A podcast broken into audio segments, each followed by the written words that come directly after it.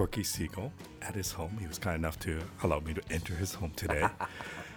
First of all, Corky, how did you get the name Corky? Because I know that's not your given name. Yeah.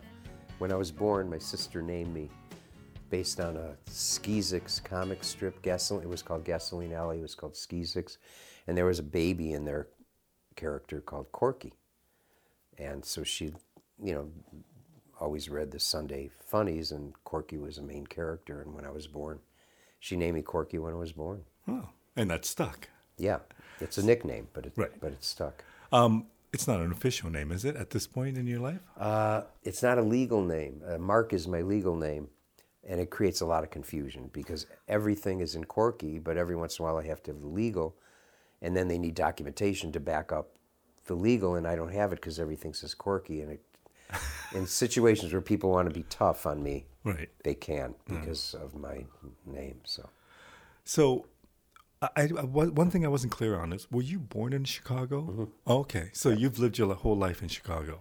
Well, mostly, I mean, for so far, you know, Right. for 73 years. But I, there was the point when Siegel Schwal went on the road where we didn't have any home. We were just on the road. And San Francisco became more of a home than other places because we were there for three months out of the year, maybe a couple times during the year, or where other places would be a week or two. Okay. I'd like to ask you about San Francisco in those days, but before Oh, we yeah. do, tell me about growing up in Chicago, what that was like and how it influenced you. Well, the way it relates to where I am now, when I was growing up in Chicago, is that I always had been told by my parents and others that America is this, you know, great place where we treat everyone equally. Mm-hmm. And I saw that wasn't true. And it was an uncomfortable feeling. Now, I could tell you, I didn't know that back then. And this is I- all in retrospect. Can I ask you, in, in what way did you see that? Like, what was an example that you thought, this isn't correct? Well, well, general racism mm-hmm.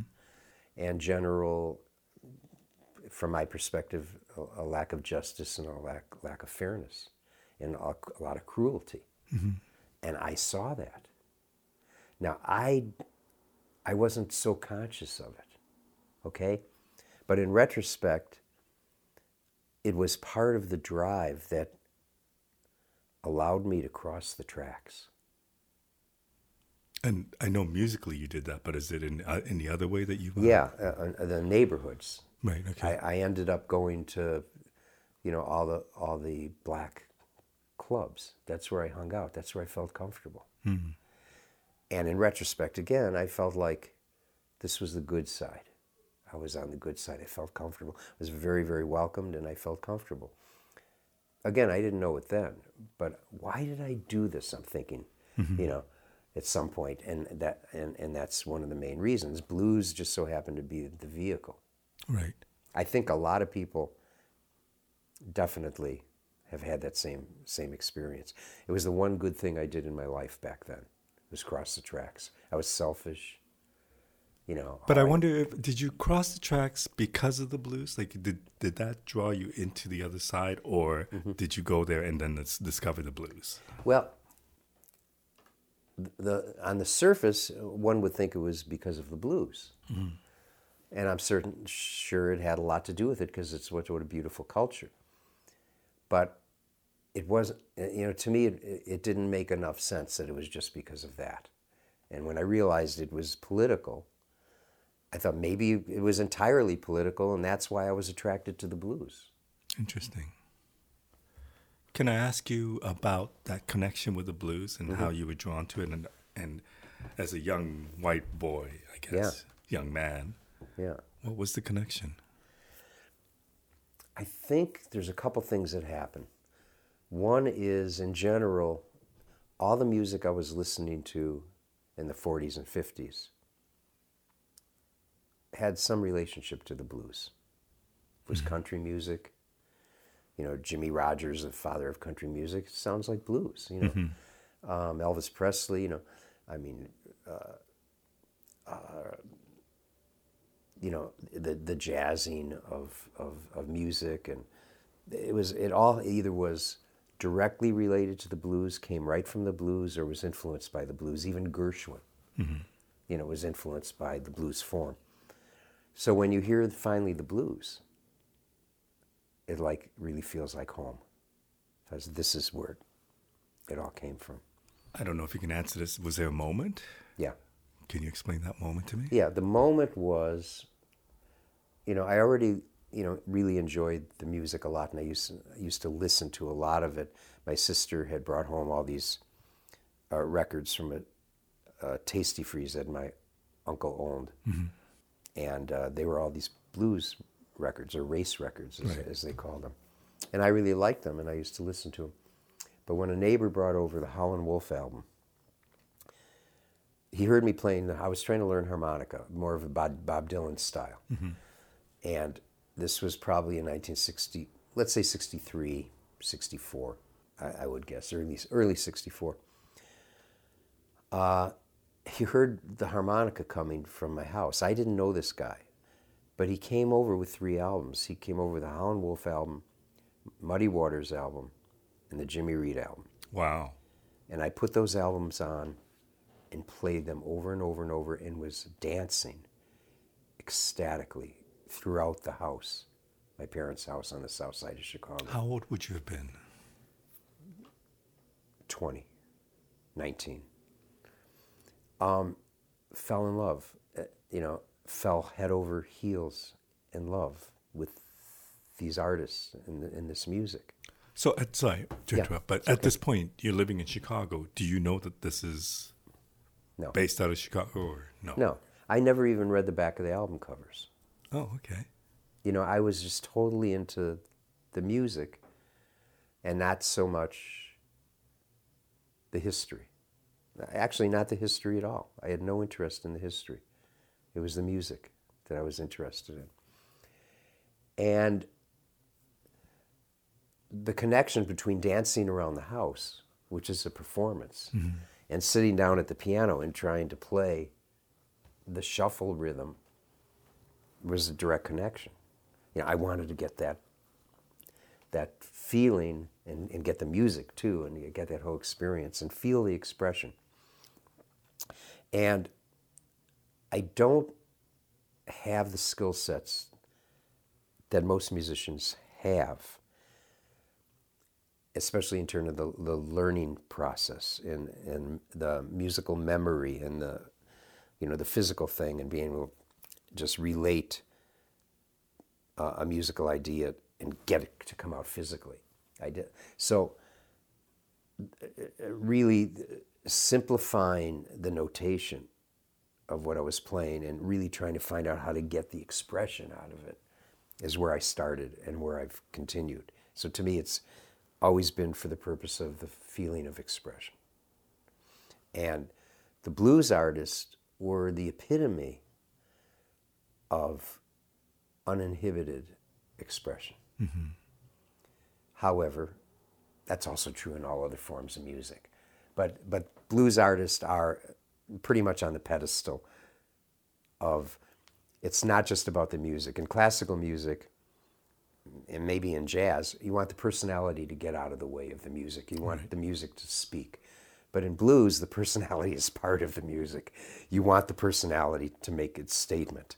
It's part of the whole experience and the whole expression. Now, not that doesn't happen in, in other forms of music, but the school of thinking in classical is that you want, you want the player to get out of the way, which I think is not really smart. So, but I wonder. So you're 20 years old. You hear the, the these three blues albums. You're playing the harmonica like Bob Dylan, or trying to imitate Bob Dylan. Yeah. How long does it take for you to not master, but to comfortably play blues as if you're here listening to a Muddy Waters or Howlin' Wolf album? Say the last part of your question. Well, like, how, how- like How I long? Go yeah. ahead. So now you're introduced to blues all of a sudden. You you obviously decide that you want to imitate those harmonica players. Mm-hmm. How long does it take for you to competently play those songs on your harmonica? I learned almost immediately that this is something I couldn't do. it's true. It's true. I would have loved to be Howlin' Wolf, or at least sound like him. Right. or at least sing like him, or play the harmonica like these people on his record, who I didn't know who they were because I didn't read the back of the album covers. But it wasn't going to happen. It wasn't going to happen, and I knew that right away. So I didn't like say, well, I'm going to try and develop my own style or anything. What happened was I still wanted to play the music. and I wasn't trying to really imitate anything eh, eh, because I, again, I, I, I tried mm-hmm. For a couple seconds. it wasn't going to work. So I allowed myself just to be steeped in that music and to be totally influenced by it and then wherever it took me. It took me. And the one thing in terms of the immediacy of when did it happen. It was playing the shuffle rhythm, the shuffle rhythm on the piano. Dum, doo dum, doo dum, doo dum, doo dum, doo dum, doo dum, doo dum. And I got it. I got the feeling. And I was getting goosebumps. And I played that for months without even making chord changes so much, but just the same thing over and over, driving my parents and everyone in the house crazy. Right. But I was, it did it. It did it for me. That was it. And then from there, it was just a matter of adding a few notes, making a whole phrase, creating a 12 bar phrase, and then have, singing some lyrics over it. And that's been my whole life from this from that moment is I need to maintain those goosebumps. I want them for myself. I want to maintain the expression. And if I go too far, I start losing it. So I just make sure I progress, you know, where I could be able to really have the, uh, the playing under enough control so that I could maintain the, the depth of expression for myself. So I consider you a harmonica player. Um, you do play the piano. Do you consider yourself more of a piano player than a harmonica player? Well, I'm more sort of known as a harmonica player. Right. But when I do solo shows, it's mostly piano. Okay. And so, I did a lot of piano on John Prine's, you know, Bruised Orange record. Right. I'm, I'm, I can't. It's unbelievable. The same thing applies. I, I, I play differently than other people out of necessity. Mm-hmm. Well, which you makes know, it unique. Says it pretty simple, but and that's a, a great good fortune for me. so, for the moment that you got those three albums from your neighbor, yeah. to the moment that you started playing in a blues band, how long did that take? Few months. That's it. Okay, so you decided at that moment you want to pursue this, and then you start you, you got together. Yeah. Because I think it was sixty five. I got interested in the blues. I met some guy at a music store a really tall, beautiful black man who played blues. And it was like having a real blues player as a friend. And he taught me stuff, and he was this amazing guy. And he didn't want me to come to his home in the projects because he was afraid for my life, because he said he's afraid for his life. Right. And I said, Milton, Milton Boyland, I said, I want to come and visit your family. And I went, and I visited his family. It was, you know, some good things I've done in my life. so, um, you know, then, um, you know, I started writing songs. I have no idea why. You know, why I didn't just do the songs that, and, and I learned, you know, Down in the Bottom by Howlin' Wolf. But I was so anxious to, eh, so enthusiastic would be the word, to already get there and play the tune that I didn't want to spend too much time learning it or learning that. So I would learn a couple verses. I would go to the piano, and from what I remembered, I heard, I would play, and I'd always get it wrong. So as Howlin' Wolf, point, Howlin' Wolf pointed out to me, you know, years later, oh, you're playing that lick backwards. okay, so at what point do you realize I'm living in Chicago? There are all these greats around me. Yeah. Oh, when did I realize yeah. that? Well, this is when I realized it. When I met Jim Schwall at Roosevelt University, he was in the jazz band. I was playing saxophone in the jazz band. And it's like, at that point, when you're going to university for music, were you thinking that there's a career in music, that oh, this no. is what you're going to pursue? No. No, never. Oh. Never. It was just a hobby that you wanted. I never thought of anything. I never thought what's going to happen in two days. I just sort of was hanging out. I was a very bad student. I failed everything all the time. I never really graduated high school. I went for five years. And it's even wrong to say that I went because I mostly didn't show up. And I went. I got into college. My parents actually got me into Roosevelt University Chicago Musical College, where I failed every single course except the performance courses. I failed all my music literature courses, all my, you know, technical music theory courses. Um, I never passed an English course in my life. And I'm making up for lost time on that one, I will tell you. I don't rec- recommend anyone, but it was just painful for me to do homework and, and say it was just not. So I, I was a bad student, but um, I went to school and I can't remember the basis of your question. But... What, what, why you went to school for music and if there was a goal? Oh, no, no, a- there, no, there wasn't a goal. The goal was to stay out of the army, the draft. Okay. You know? And uh, in music, I couldn't get into art school. I was turned down there. And so, music, you know, because those are things I was interested in. I was interested in nothing else. So you no meet history, Jim. Schwall at the school. Yeah, and I, I learned that he played blues. You know, he played country blues guitar, and I went over to his house and completely musically bonded immediately.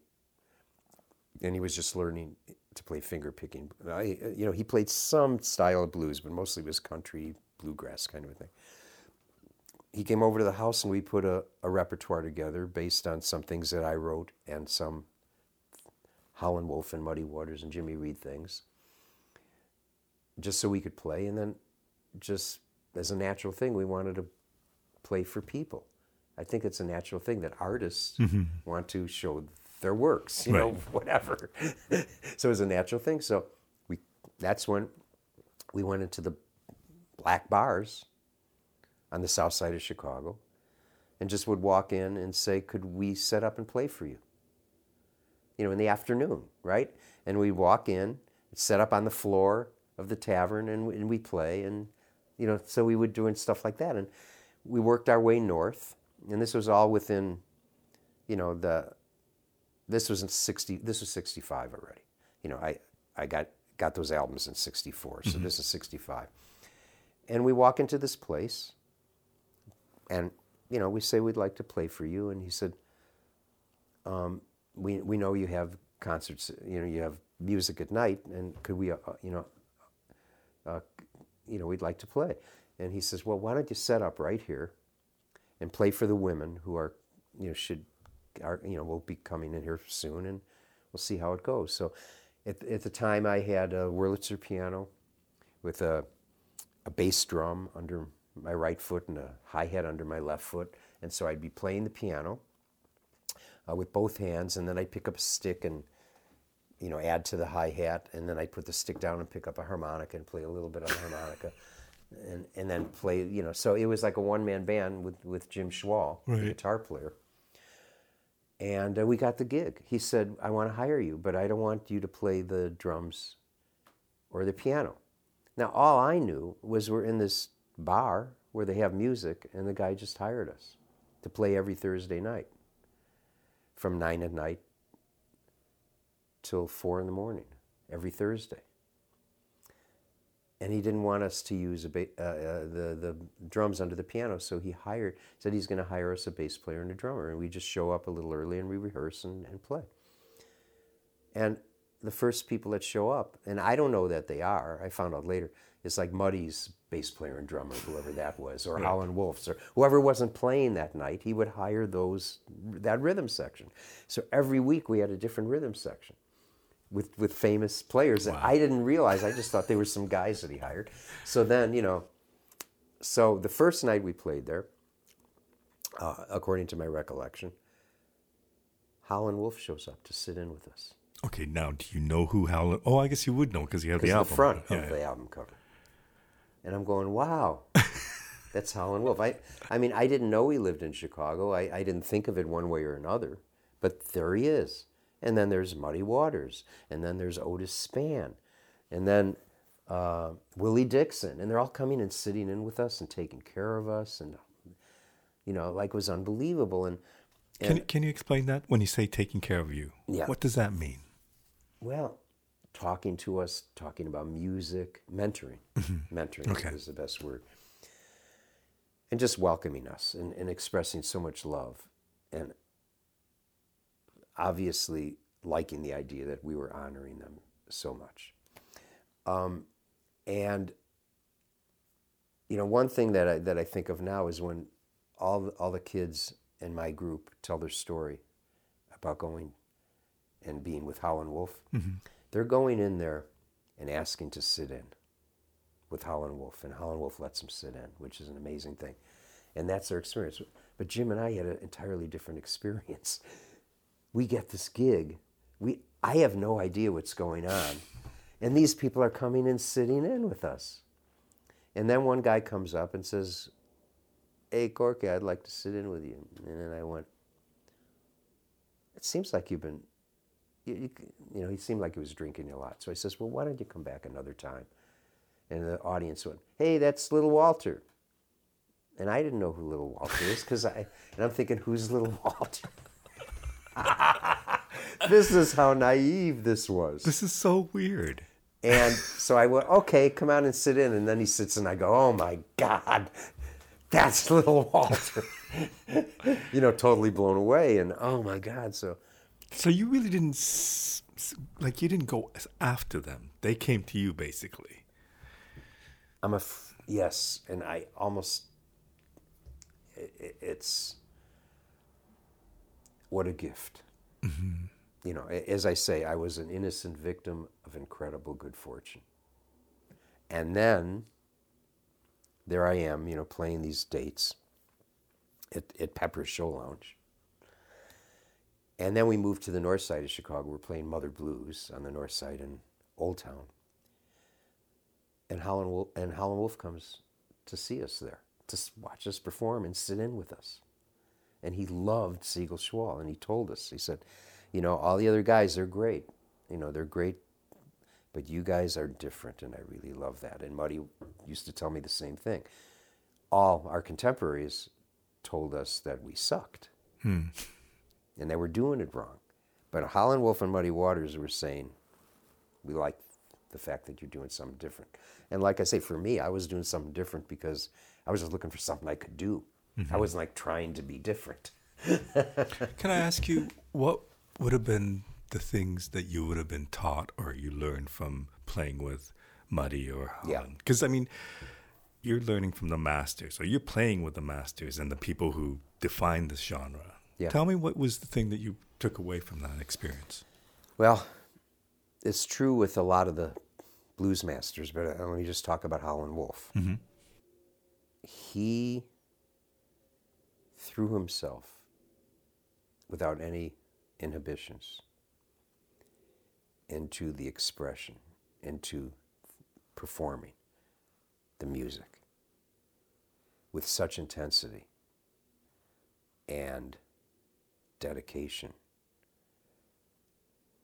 dedication is not even a good word. It, it, it- it's too surface. Mm-hmm. He he showed me joy. He showed me that this is joy, that this is joyful, that there's great joy in playing music, and it's your job to put joy into the music, not to wait for the music to offer you joy. It's your job to keep that going. Wow. Muddy Waters and all these guys, Otis Spann. It's about joy. And then, you know, I, I don't know, maybe it was B.B. King because you interviewed B.B. King. Maybe it was B.B. King that says, you know, if blues was sad, why is everyone dancing? Mm-hmm. So, you know, certainly it came out of that history. But the purpose of it is to uplift. The joy is the purpose. You know, when people are being treated so inhumanely and yet have to live in this world, the music brings them great joy and is very uplifting. I wonder if at any point during those early years that as a white musician, you, you would have questioned your position in the blues. Is that a fair question? Yeah. I was interviewed by Ebony Magazine, and they asked me all those questions. And basically, my first answer was when you're head over heels in love, there's no explanation. That that is uh, enlightening. Mm-hmm. It's just you're head over heels in love, Right. you know. And uh, so I also say there's many different when you use the term blues there's many different ways to define it. One way to define it which would make me totally not a blues musician would be the history. That it's music and it's the history and they're part of each other and they are. Right. and i'm not a blues guy another definition is um, just the musical form you know where there's the, the third note of the scale and the seventh note of the scale are treated differently than you would expect, which is why it's so brilliant. And the the structure of the of the tunes have a particular form to them, and then Gershwin's a blues musician. You know, so it's and there's all in between. Right. Yeah. So so it just depends on how you, how you define Right. it. So a few years later, you're playing, and Seiji Ozawa shows up to the bar. Yep.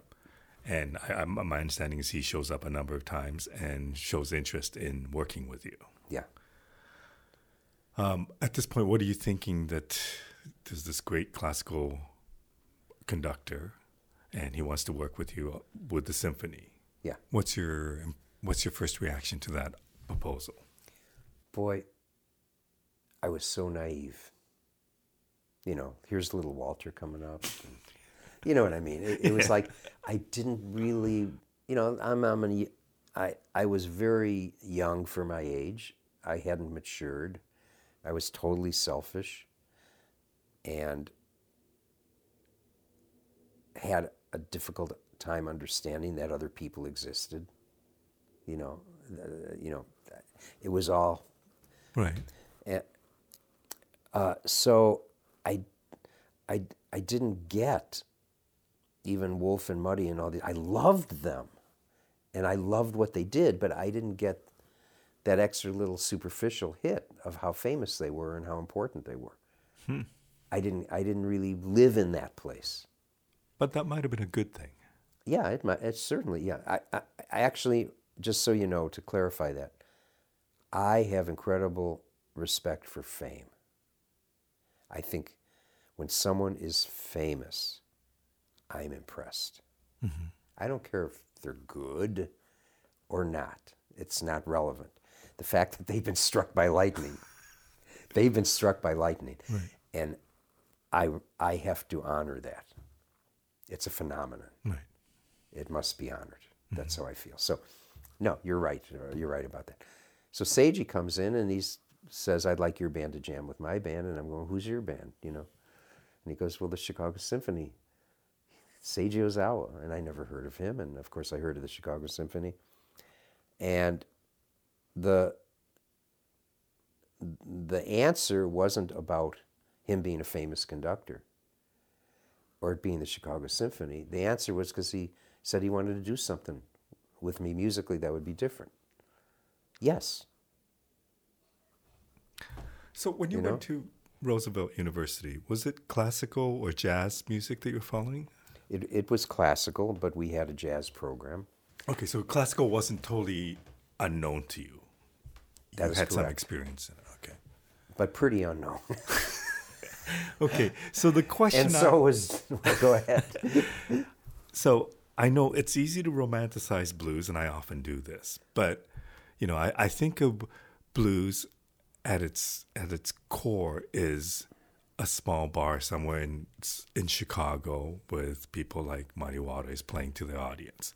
It's not. It's it's it's very loose, and it's very in the moment. Working with an orchestra to me seems like such a different thing to to to present blues or form of blues Mm-hmm. with a 70 piece orchestra or whatever. Tell me about that experience and that adjustment. Well, the real difference was the size of the orchestra. That's what really made it makes the difference. The other things are, as far as I'm concerned, misconceptions. You know about the difference between classical and blues. Right. Um, There are differences, beautiful differences, beautiful contrasts. You know, again, you with the third and the seventh, in the performance style, in the way things are approached, and there, there's there's real differences that are are beautifully compatible.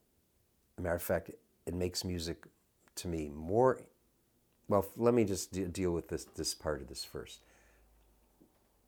There was a program called Sita Ram, which is here at a big theater in Chicago, and it was a combination of Indian raga and R and B.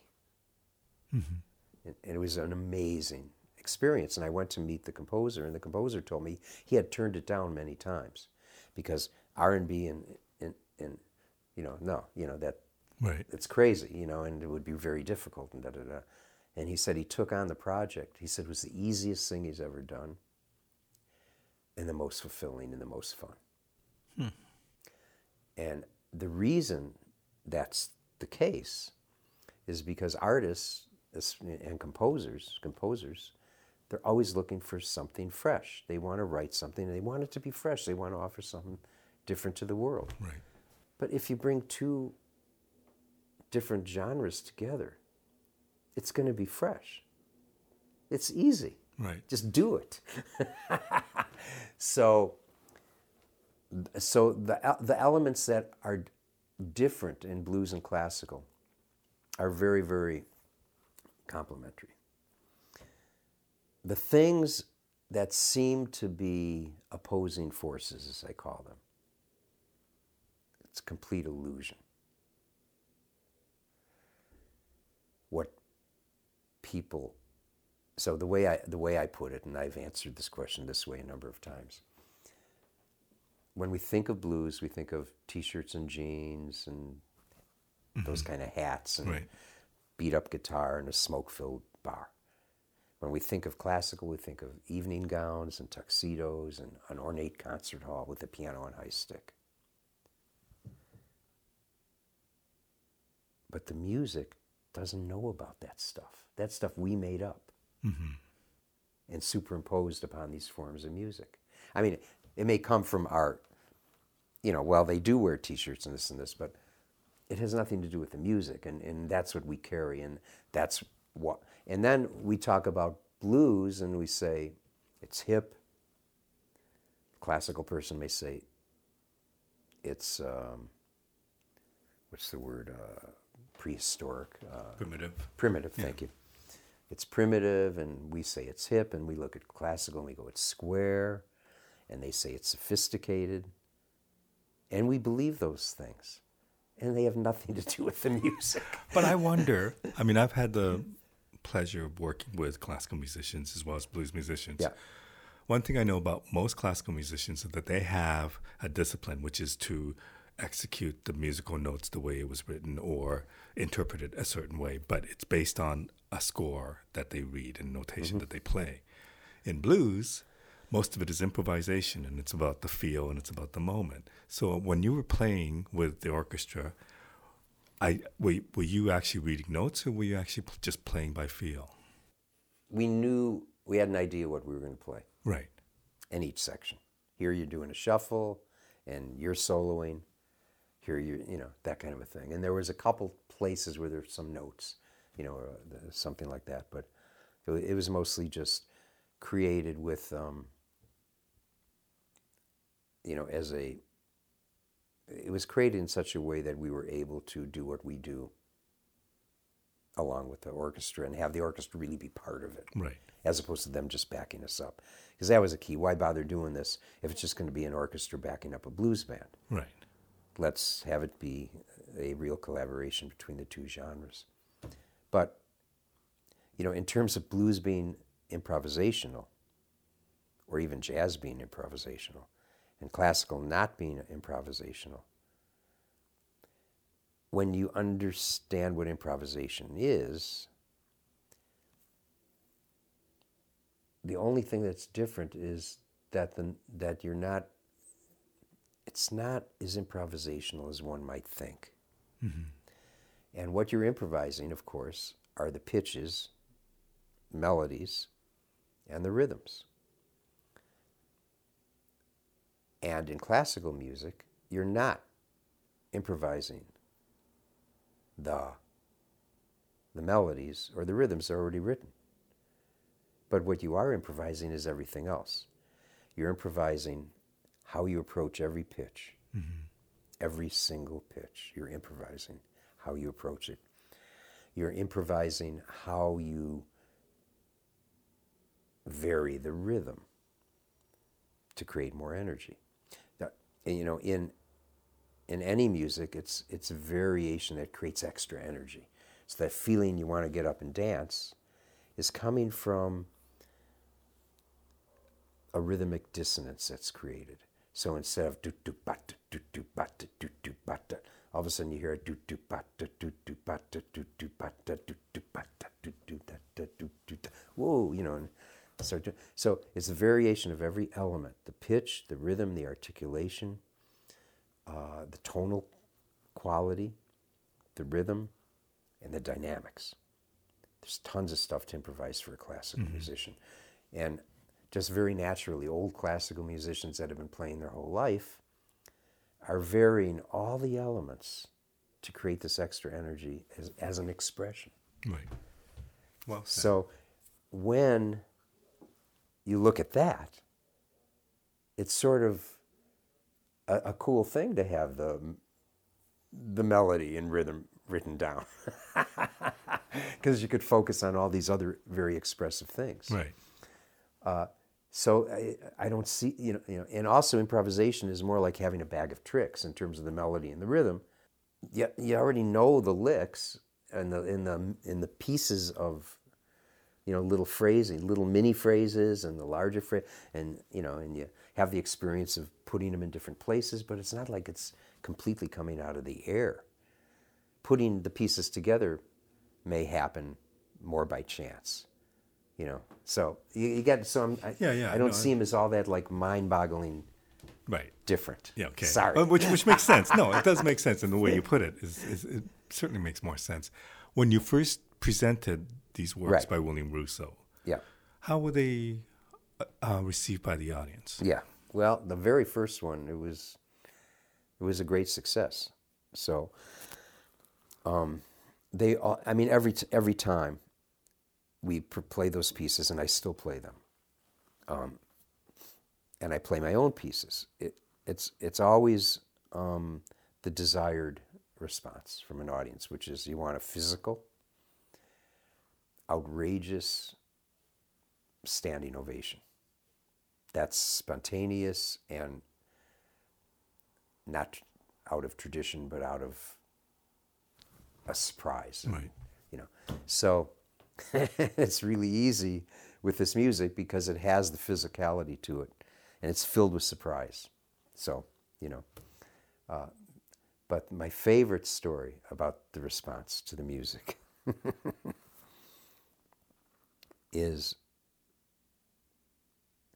1969, New York Philharmonic. Have you heard that story? No. About? Okay, so it wasn't with Siegel Schwall because Siegel Schwall was, was off for a little while and I just had gotten some musicians from Chicago. Uh, they were just kids, mm-hmm. and we had four performances with the New York Philharmonic. Uh, at some point, the fifth was added because it was really, you know. So we showed up, and we were invited on stage, and we walked on stage, and our amplifiers were there, and they had guitars, and uh, one guy wore a vest without a shirt, blue jeans. Everyone in Philharmonic Hall was in sequence gowns and, you know, minks and right. tuxedos. Everyone on the stage looked like penguins. And we walked on stage, 1969. The newspaper reported that the generation gap, and that was what we were dealing with back then, was wider than the Grand Canyon. And people started booing and hissing, like with incredible anger Wow. and bitterness and hatred. How did that make you feel? Well, this is a new experience. Well, yeah, because you haven't. This Yeah. wasn't the response you got before. And Seiji turns to me and goes, What should we do? I mean, he knew what to do. Musicians know what to do. But, you know, being the mentor, you know, he was, What should we do? And then he asked me. I said, Let's play and have a good time. He went, Okay. So we started playing. Piece ended, immediate standing ovation. The, the president of the Symphony Association approaches me and, and a group of people afterwards and says that was the longest and most intense standing ovation he has ever heard in Lincoln Center. Said the only thing he could remember that is reminiscent is one of Caruso's last performances. Wow. Here I am 20 in my 20s, you know, early 20s. And I have this I get to see the power of music. Like all of a sudden, there, you know, there's all this anger and bitterness, and boop, it's gone. Hmm. And everyone is experiencing something they're enjoying together. And it's like never happened. So I know you talked about not having future plans, but at this point, are you thinking that you will be touring the rest of your life with major symphonies, or were you going to go back to the four-piece band, or how how, how did you view? Yeah. Uh, well, Siegel Schwall, we had our final concert in March. Uh, it wasn't announced, it wasn't planned. It just sort of happened. Even Jim Schwall didn't realize it was the last concert. he went, "What? What's going on?" he didn't get the memo. yeah. So, but um, the the the the band is very important to me. It's uh, and Jim Schwall is, you know, I mean, we went through all this stuff and we got along really well. The band, the band, and Jim and I, and you know, he he drank. That was his thing, and I didn't, and that was my thing. And there was always stuff going on there, but it was all civilized and you know but you know and you know I would have liked to continue but health reasons and just, it just made it too difficult it was Right. too difficult for me and um and I was feeling we should quit while we're ahead give the audience the best that we could give them and when we're not sure we can do that anymore for various reasons you know, I thought, but I love these guys, and, and Jim is my my brother, and you know, It's strange when you think about you just met at school many, many years ago, and there was some sort of a musical connection. And then many, many, many years later, you were still playing, mm-hmm. and there's still some sort of a musical connection. yeah, yeah. It's just like it was. We were right there, first day, you know. You continued with incorporating classical music with Yeah, what you call your chamber blues. yeah. Since '68 was the first performance. '66 was when Seiji came in and we started talking about it. But now you, you're working with more of a string quartet Yeah. plus a percussionist. Tell me about that transition, because now, what you said before, it's not really blues being played by an orchestra, and this is I Right. don't know if this is blues played by not a string quartet but a Mm-hmm. string quintet or whatever, or if it's classical music played with a blues musician. Right. How do you define it? Yeah. Well, well, it's the way I define it is is that it's the compositional interweaving of blues and classical flavors.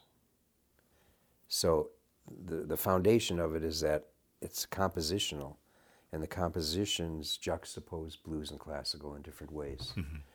But there's a lot more going on. There's a whole crossover thing that's going on, which is the performance styles and the instrumentation creates a social, political juxtaposition. Right. but it's deeper than that. It's really the compositions. But the compositions cover a spectrum. Sometimes the string quartet is a blues band, in my mind. Mm-hmm. Sometimes they're purely classical. And if I'm performing that piece, sometimes I write some of the more classical pieces without me. But if I'm performing that piece, I'm trying to find out how can I get the blues harmonicas to work with this and actually be complementary. As a as a musician, and and we'll say as a harmonica player in this Oh. case, but Sorry. Ideally, I always like trying to hit in the center. That's always really exciting. right. But how how different is your approach to harmonica playing or piano playing when you're playing in with your blues chamber musicians? Yeah. If I'm playing with a symphony and I'm playing with a string quartet, the the diff- I don't do anything different.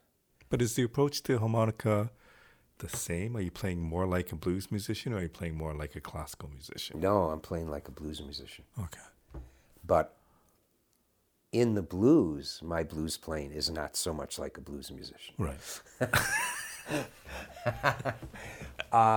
Only, re- you know, I, uh, little by little, I'm learning more of the traditional sound, not licks so much as sound. I'm doing, I never really did the tongue blocking thing, which is when you hear traditional blues players, that's what they're doing.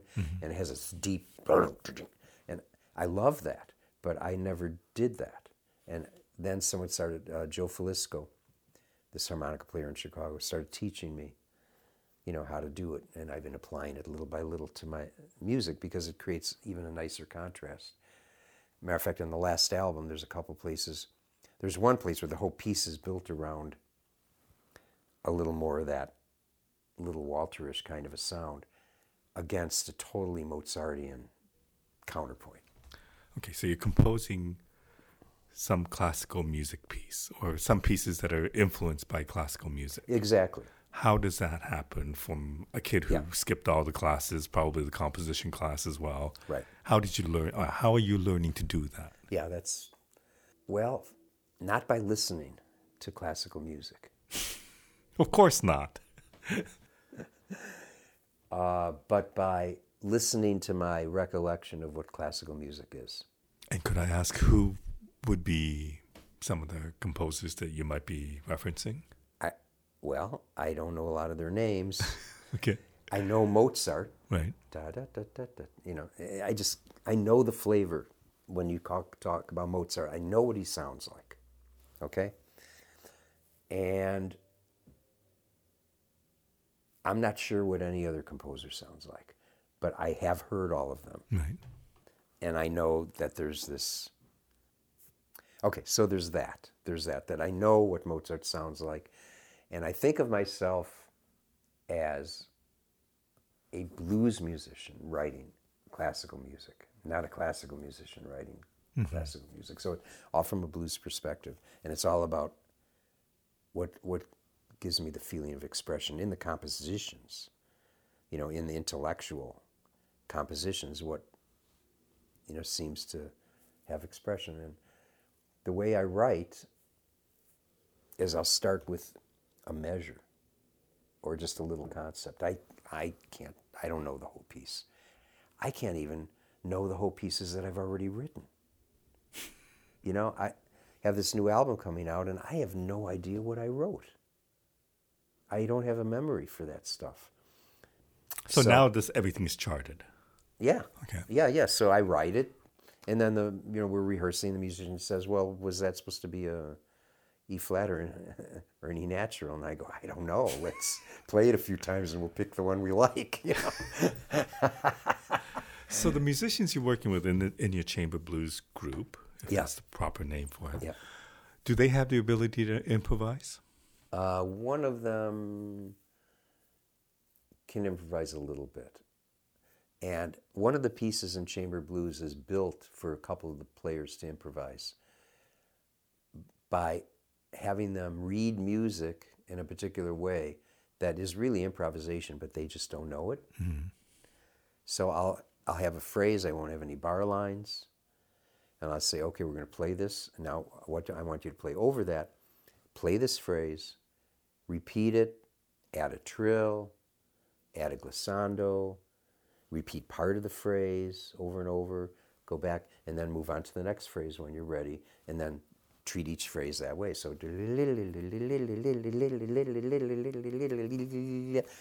you know, they're improvising. It's just that there's notes on the page, so they don't feel like they're not. I know So- it's unfair to put things in boxes, but we often do. Who are your audiences? Are they blues fans? Yeah. Are they classical music fans? Are they both? What would be? Well, fortunately, chamber blues has been successful in having audiences in the first place. Um, a lot of them are from the Siegel Schwall days, so there's a lot of blues people there. And there's a lot of curious people, which the music industry never really paid a whole lot of attention to. And uh, market research doesn't allow for curiosity. It only deals with what people know. And therefore, you do the market research, you ask the questions, it gets narrower and narrower and narrower because there, people are only working within what is there, not what isn't there. Right. So I'm offering what isn't there. so the audience is, I, I had one guy say to me, raise his hand in a, in a pre concert discussion. We were there on stage getting ready to perform. He said, I really love chamber blues, but I'm a classical purist. How do you explain that? and I said, Well, number one, you're not a classical purist by definition. However, there's no such thing as a classical purist if you're talking about music. Classical purism is a socio political phenomenon. You can't, I mean, either something's doing it for you or it isn't. Mm-hmm. You know, you don't have to make pre decisions about what you like that's like ridiculous. You like what you like, you know. So I mean, the idea of being a purist is insanity, and it's not insanity. It's a social or political thing, but it, it it's not about the music. Right. If it's about the music, they'd go. I mean, it, it just makes no. That never made any sense to me. The, you know, well, I just like jazz, you know. And if you actually go to people and ask them, you go, they're at a country music concert, right? They're all country music fans well, maybe, maybe not, but most of them are probably country music fans. And then you go and you say to this country music fan, What kind of music do you like? And you may be surprised that they don't just like country music. Right. you know, well, I like all kinds of music, or I like, oh, I love classical. I love Sam Lay, the blues drummer, the icon of blues, you know, one of the main guys. His favorite music is country music. Mm-hmm. He could never play blues again and he'd be happy and he would just play country music. I hear a lot of blues people say that. Yeah, yeah. I mean, it, it's, you know, the, there's, it's just, you know, having a group like Chamber Blues, as I say, is like driving on a car 100 miles an hour through the, uh, on the hood ornament through the walls of musical traditionalism. Is that it's, t- it's showed me very, very quickly how we have so many misconceptions about the arts in general. It's wild. That's my, that's my um, perspective. I, I wonder the young man who who had no plans, who never had, knew what he was doing two days before him. Yeah. When did you become a man with a plan?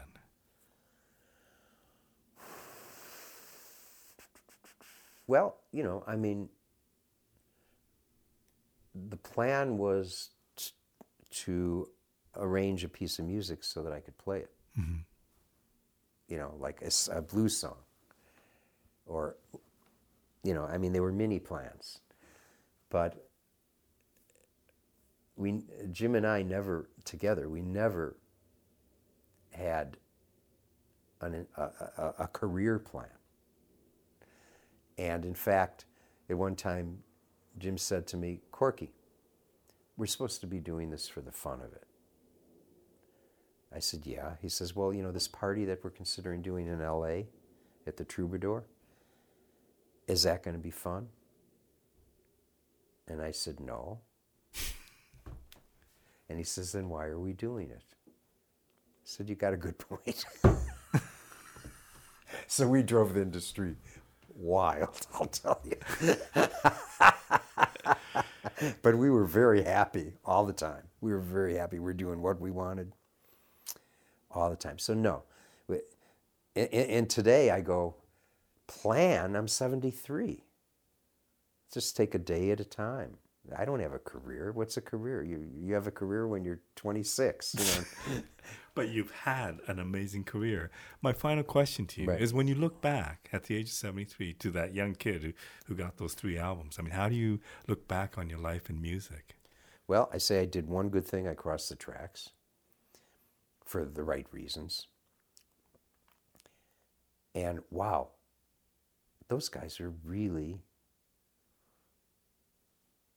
they really were very natural mm-hmm. musicians, a lot of energy. You listen to the first record. I mean, it's not anything I would do now, but it was like, wow, it, it was like they were playing music. That was pretty amazing. you know, there were later records that, you know, but the first one we did, the, the joke is that, that it took us less time to record the record than it takes people to listen to it. because of the spaces they added in between Right. the songs. So it was one take. Yeah, it was all a continuous take, except for one song that we did twice. That never ended up on the record anyway. But yeah, it was all just, one- you know, let's run the tape. We're gonna play. We'll we'll just stop for a second and continue with the next song. We we just wanted to keep the energy going. That was it. Now it's, I do it totally opposite. I'm sure. Well, it was a real honor meeting. Thank you so much for Great, this. great to Thank see you you. Thanks for making it.